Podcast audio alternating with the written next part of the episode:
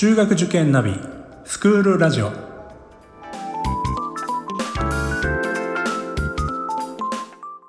スクールナビゲーターののびるです。この番組は中学受験を目指すご家庭に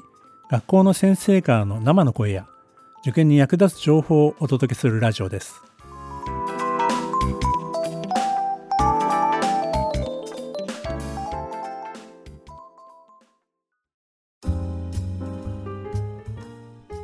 今回は子どもの理解度を確かめる方法です。親が子どもの勉強を見ているといくらやってもなかなか分かってくれない。この子本当に分かってるのかなっていう、まあ、そういう場面に出くわすことがあると思うんですよね。最後にはですね何度言ったら分かるの？さっき言ったじゃないか。みたいな風にまあ親子喧嘩のもとになってしまうこともあるでしょう。子供が本当に理解したのかどうかを確かめる方法というのは、まあ、これはねよく言われることではあるんですけども子供に説明をさせるということです。皆さんはラーニングピラミッドという言葉聞いたことがあるでしょうか？アメリカ国立訓練研究所によって示された学習定着率と学習方法の図なんですけどもまあ、ピラミッドというふうに言われてますので、まあ、いわゆる三角形なんですよね。で、その三角形の頂点、一番上の部分に何が来るかというと、これは講義型の学習方法ですね。この定着率は5%と言われてます。つまり学校で一方的に先生の授業を聞くというのは、まあ、平均学習定着率というのは5%しかないというふうに言い切ってるんですね。で次の段階が、まあ、読む読書という部分ですね。まあ、あの教科書を読むとか、まあ、そういった学習方法の定着率は10%だそうです。それからビデオを見るとかですね、えー、まあ、音声を聞く、まあ、いわゆる視聴覚による学習。これは定着率20%。その次がデモンストレーション。例えば先生が理科の実験を見せるとかですね、まあ、こういったことによる学習定着率は30%以降ですねグループ討論これが50%自ら体験するが75%そして最後に他の人に教えるというのが90%の定着率があるというふうに言っています。この最後の3つのグループ討論と自ら体験するそれから他の人に教えるというのはここ数年といいますかね、えー、ずっと文科省が提唱してきたアクティブラーニング、まあ、これにあたる部分です。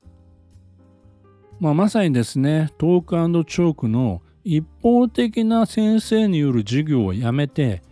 みんなで意見を出し合ったり議論してですねそしてわからない子には、えー、分かっている子が教えるとか、まあそういった授業をこれから重視しようではないか。まあそういう発想からアクティブラーニングという言葉がですね、教育界では流行したんですね。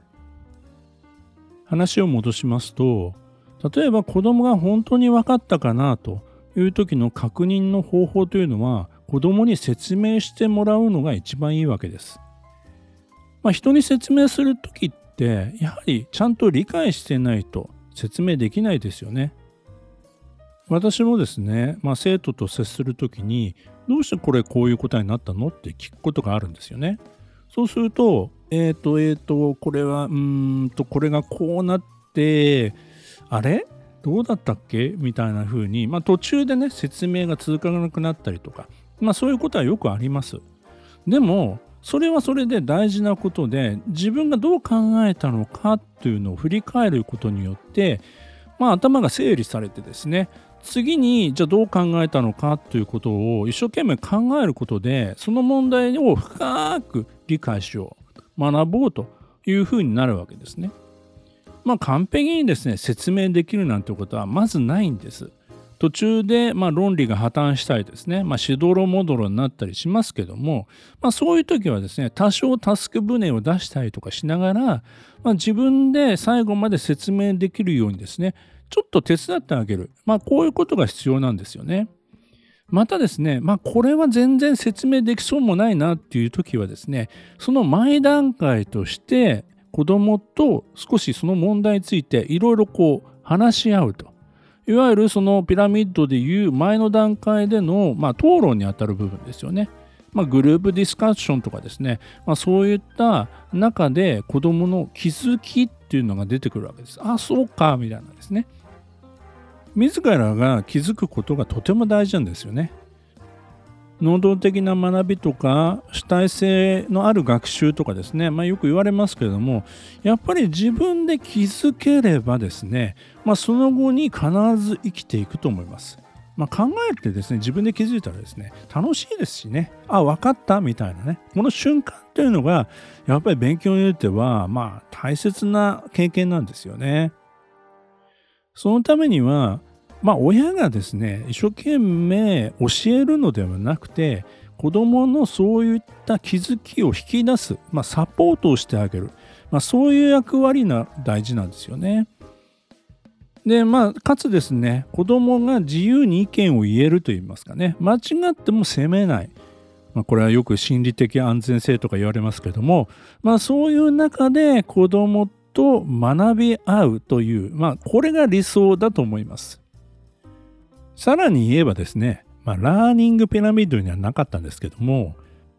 人に説明する、教える以上にですね、深い学びができる方法としてはですね、問題を自分で作る。これは結構いいアプローチだと思いますね。ですから、ご家庭の中でですね、まあ、親子で問題を出し合ったりですね、説明し合ったりとか、まあ、そんな雰囲気ができているとですね、まあ、自然とですね、まあ、勉強も楽しくなりますし、まあ、定着も上がっていくと。まあ、そういういい循環が起きていきますので、あなんていうんですかね、あの、教えなきゃじゃなくて、一緒に学ぼうみたいな、そんな雰囲気でですね、できたらいいなというふうに思います。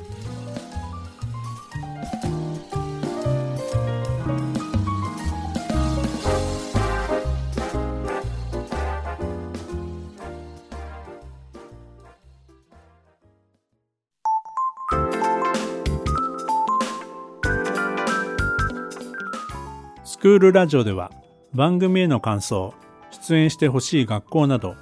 皆様からのお便りをお待ちしております。また受験に関する質問や相談にもお答えしていきますので概要欄の Google ホームからお気軽にお寄せください。Apple、Amazon、Google、Spotify などの無料のポッドキャストアプリで